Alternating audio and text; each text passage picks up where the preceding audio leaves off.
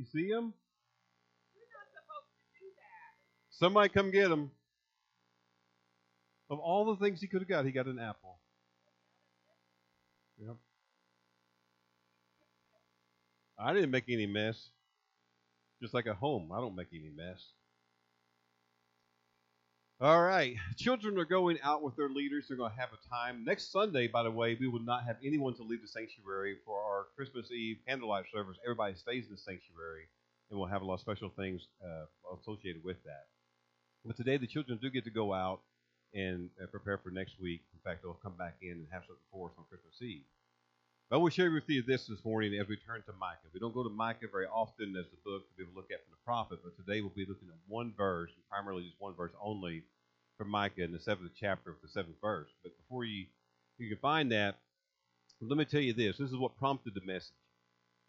And a lot of this message was actually, or a portion of this message was actually preached yesterday. Uh, so if you're here yesterday, you're going to hear some of it back again, but there's a longer version of it today. But here's what prompted it was the last Tuesday. I was doing my typical every morning bus route, and I pulled into a trailer court on the west side of Princeton. But this particular stop is where the majority of almost 70 kids get onto the bus. It's like 18 to 24 kids at this one particular stop will get on the bus. And as each child gets on the bus, I have a habit of greeting them by their name. when they're getting on the bus, which allows me to only greet them with a smile or a high five, because so many kids like that, like Devin. Devin rides the bus, and she always gives me a high five. And I acknowledge their name as they get on the bus because it, it lets me know who's on the bus, really in case there's an emergency. I mean, I have this in my mind about who's on the bus and who's not. And I was doing so like I do typically every day. And there was one child that I didn't see get on the bus, didn't call him by name.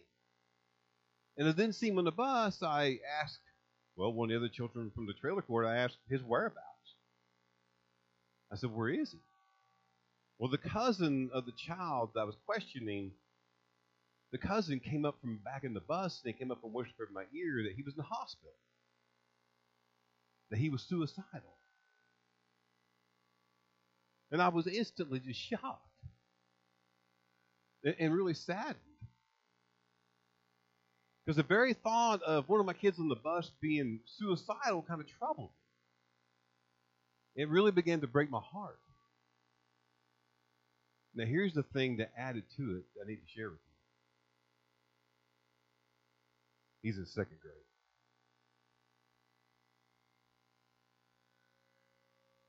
Second grade. And it's just amazing because it begins to demonstrate that we just never know what someone is going through at, any age. I mean, this is a little boy that should be simply just enjoying life without any kind of worry. But instead of living life at its fullest as an eight year old, he's already consumed with thoughts of ending his life. I mean, instead of being consumed with what toy or gift he's going to get for Christmas, like most children are, he must be having some sort of fear or worry or something that triggered negative feelings about life. Rather than having the joy and happiness that comes with the holiday season, and knowing there's only two more days till we get our Christmas break, he has complete sadness and misery and doom and maybe even some depression as a second grader. And apparently, I began to think about how he must be living without hope. And maybe that's where you find yourself this morning, or maybe someone that you know and someone that you love that is living without hope. You're like on the edge, taking in the season the best as they can, but you're still living without hope. And like I shared with people yesterday, I mean, it's Christmas. I mean, this should be the season of hope. And hope should be in the air for all of us. But for some, it apparently is not. So the message we had a little bit yesterday and we expand upon today is how we can restore hope that's given to us at Christmas. Again, we're in Micah chapter 7, verse 7. Let me just read it to you because it's just one verse. Rather than you to stand, let me just read it to you because the one verse says this from Micah chapter 7, verse 7. Micah's reading, Micah's prophesying, he says, But as for me, I watch in hope for the Lord. I wait for God my Savior my God will hear me. Let's pray. Father, Lord, we come before you this morning, Lord, just uh, reflecting upon the story I shared and how we find people who are, during this Christmas season, should be full of joy and happiness, how they are maybe saddened and sorrowful, maybe depressed, and are then moved towards hopelessness. Lord, today, if there be anybody here or anybody listening later to this message, I pray that this will be beneficial for them to restore the hope that's given to us through your Son Jesus. In a time in which we should be hopeful, Lord, let us receive that message today. We thank you for giving us the hope given to you by your Son Jesus, Lord. In his name we pray. Amen.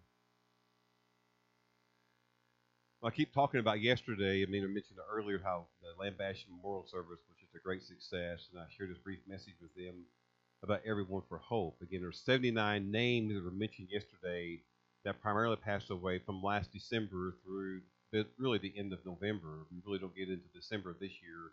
It will be for next year as well.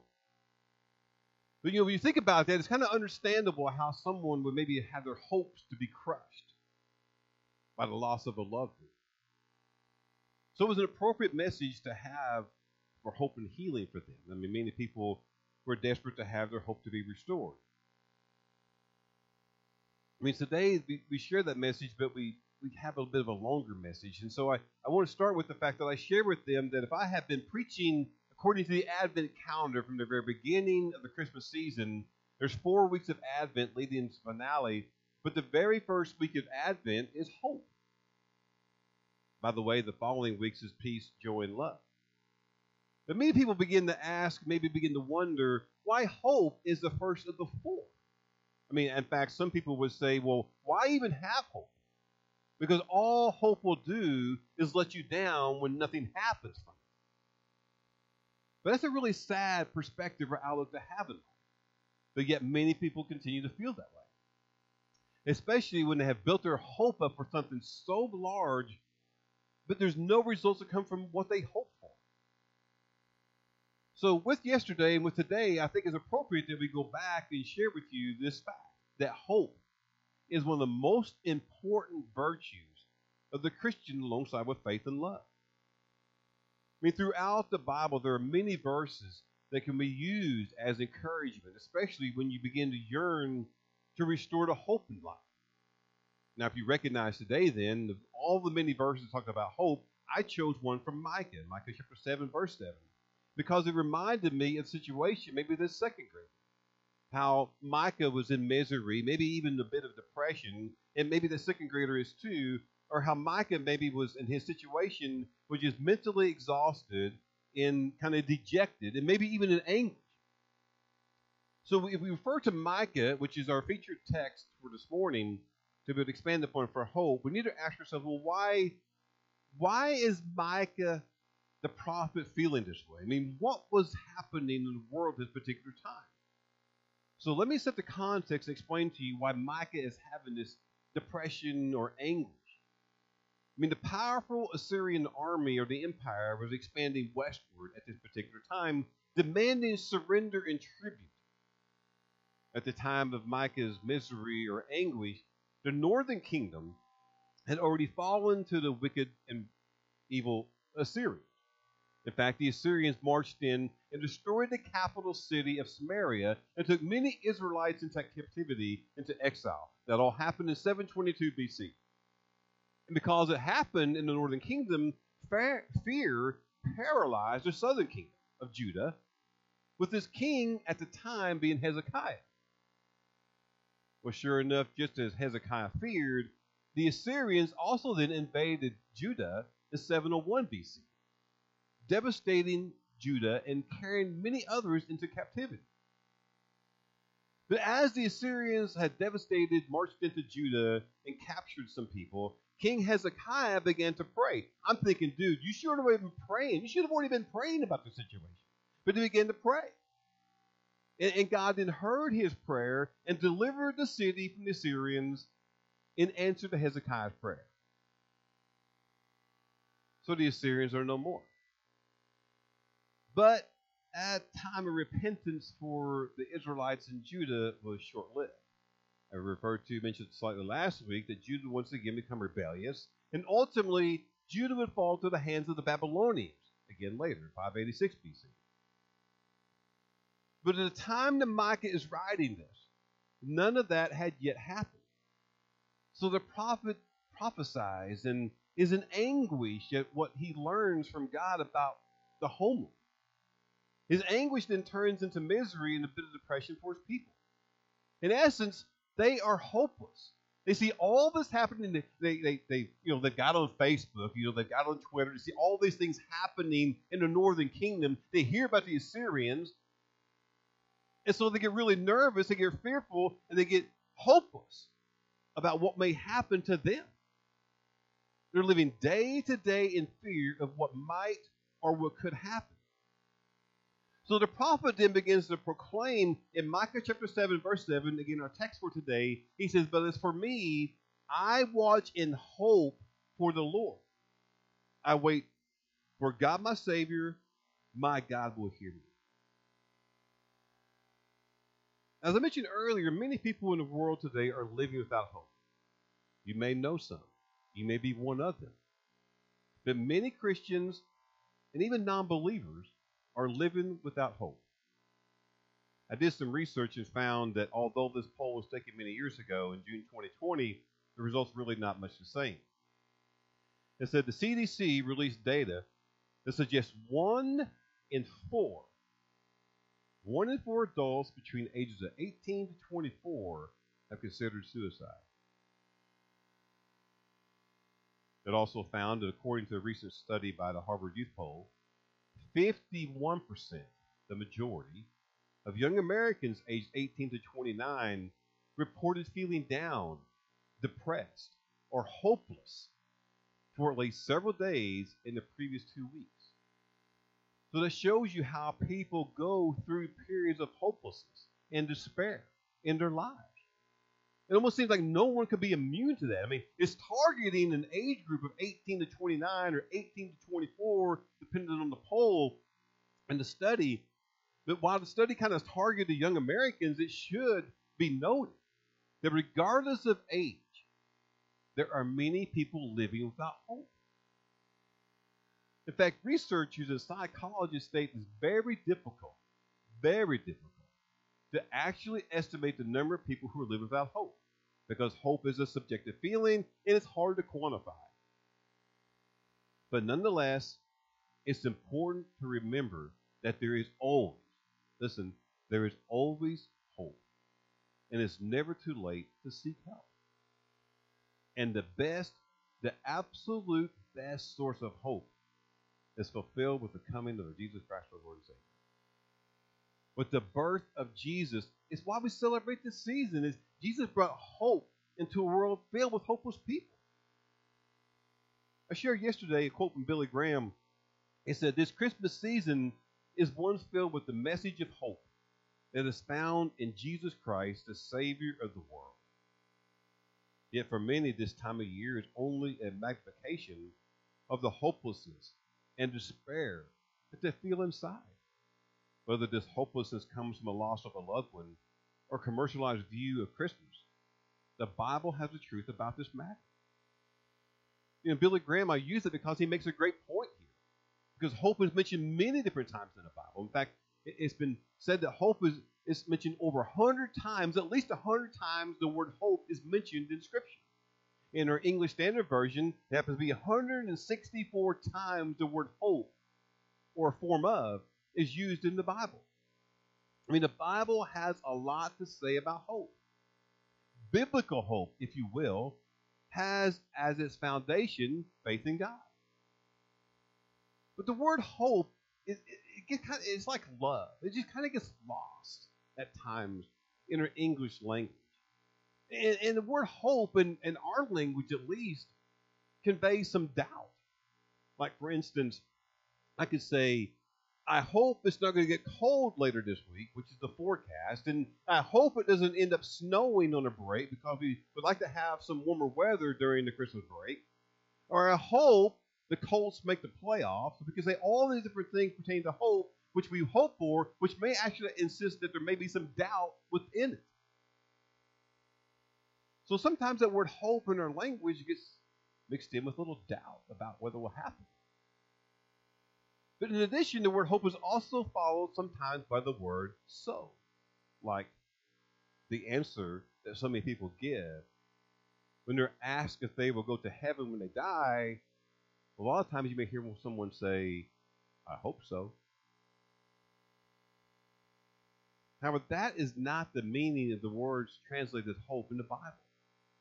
In the Old Testament, the Hebrew word batak has the meaning of confidence and security and certainty. It's the word for hope in Hebrew. And the concept of doubt is never part of the word. You find that meaning, the batak, with the confidence and security and the certainty in the story of Abraham. For instance, in Genesis 22, when Abraham and Isaac are going to Moriah, and the promised son's with Abraham, and Isaac is inquiring about the sacrifice. You know, he has a wood, all these things happening, and they're marching, and he inquires the son Isaac about the sacrifice, having not been one with them. That's why they're going to Moriah, and Abraham never doubts that God will provide. I mean, he was confident. He was certain. He even told his son Isaac in Genesis 22, verse 8, that God would provide. He never doubted. He was sure. In the New Testament, the word hope is actually the Greek word apizo. But like the Hebrew equivalent, there is never doubt attached to the word. So, what we conclude from that, then, both the Old and the New Testament, is that biblical hope biblical hope, we can say just hope in general, is a confident expectation or an assurance based upon a sure foundation for which we wait with joy and full confidence. Those are big words, but all it means is this there's no doubt we know it will happen. We're sure it will happen. And one of the verses in the Bible that actually is full of the word hope is Hebrews 11.1, which says, Now faith is being sure what we hope for and certain and what we do not see. That verse actually is the beginning of the faith chapter, chapter 11 of Hebrews, but it carries with it all the confidence that comes from knowing for sure, with no question, what we've promised by God will happen. Our faith is confident assurance, for it's founded upon the rock of our salvation, the Lord Jesus Christ. And all of the actions of the Hebrews of the faith chapter in Hebrews 11 were made possible because they had faith based upon their confident assurance that God would keep his promise. And the same thing still happens today. If we hope for something, we truly know that God will deliver. In 1 Peter chapter 3, verse 15, it tells us we should always give an answer for the hope we have. But in your hearts, revere Christ as Lord. Always be prepared to give an answer to everyone who asks you to give the reason for the hope that you have. The reason we have hope resides in Jesus Christ. For biblical hope, for believers to have hope, is a reality. We know. It's not a feeling. Biblical hope, hope for believers carries no doubt. Biblical hope, hope for believers, is a sure foundation upon which we base our lives, believing that God will always keep his promises. And God truly does always keep his promise. Billy Graham says, Hope is unshakable trust in the fulfillment of God's promises. That's what we know. That's what we believe. That's why we can have hope. God always keeps his promises. Case in point, the season which we're in. God promised the coming of Messiah. That people in the Old Testament talked about the coming of the Savior of the world. Throughout the Bible, there are over 100 different verses talking about the promise of the coming Messiah, the Savior. MacArthur, John MacArthur says, God gives us a sneak preview of the Messiah back in Genesis when Jacob provides the future blessings for his sons in chapter 49.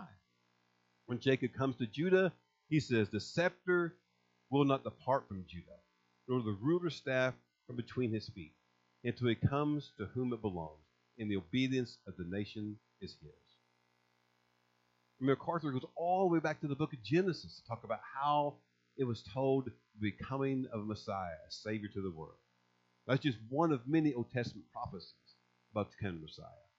A few others are this Numbers chapter 24, verse 17 to 19. I see him, but not now. I behold him, but not near.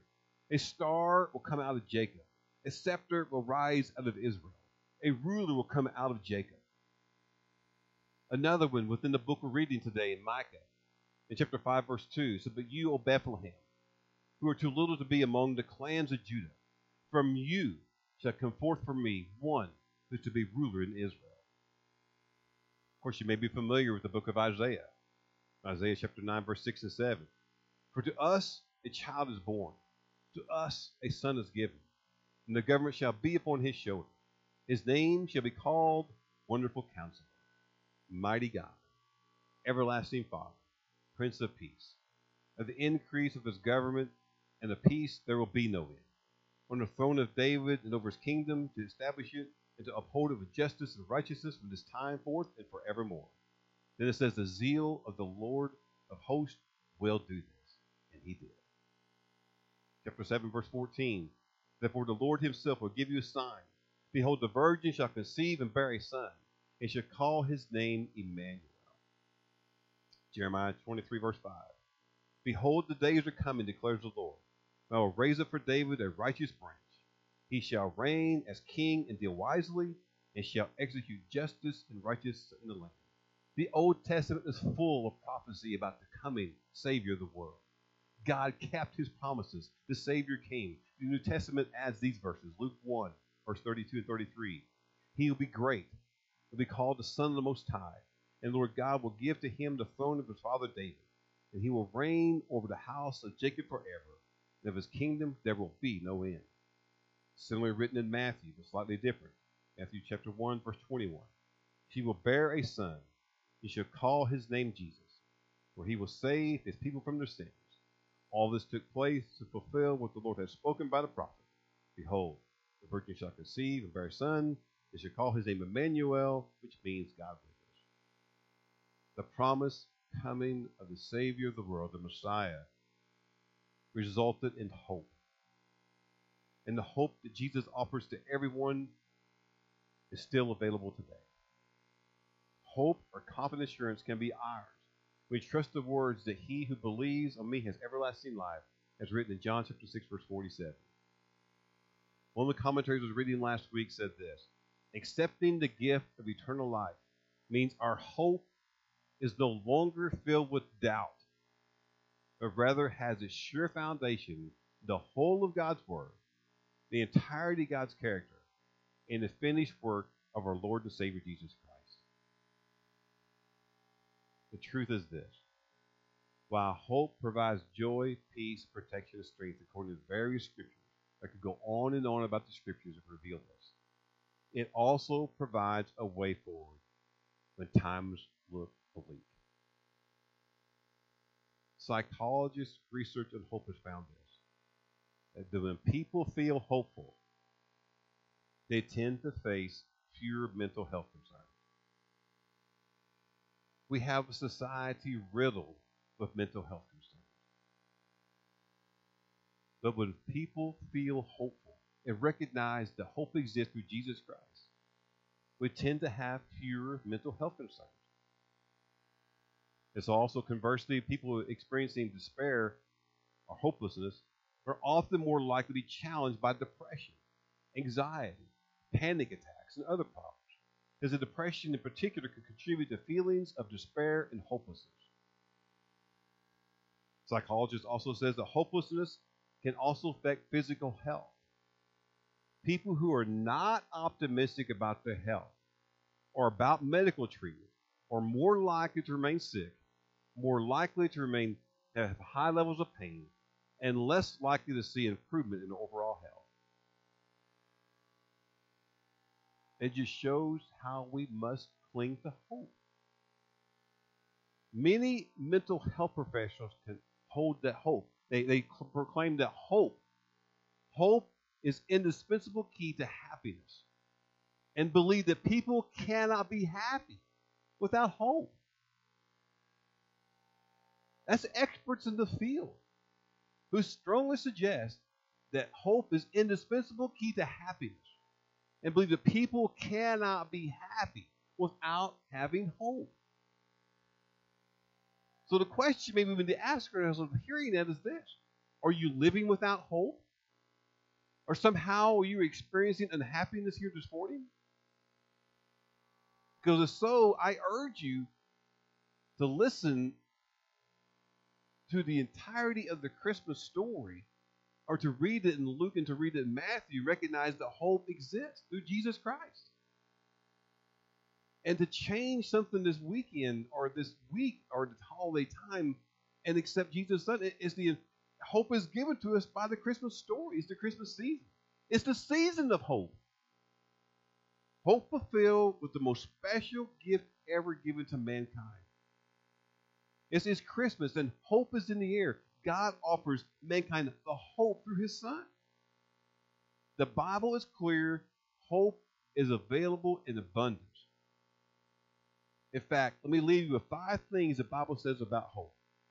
Number one is this hope is never lost. You know, sometimes it's difficult to see hope in a particular circumstance and situation. But the Bible says that hope is unseen.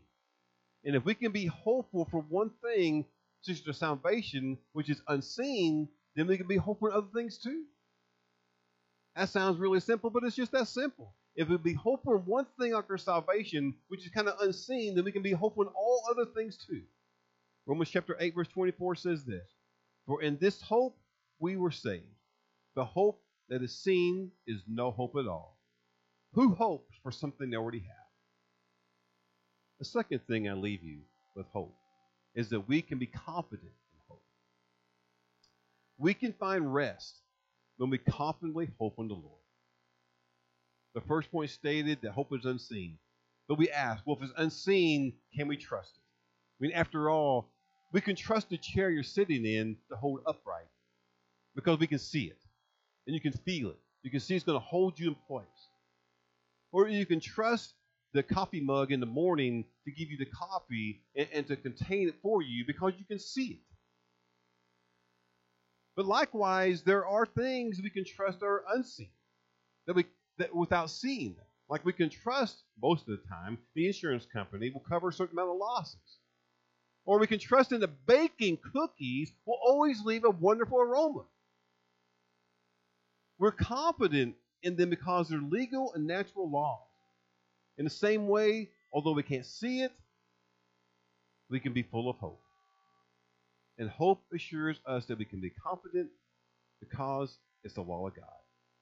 I mentioned Hebrews 11.1.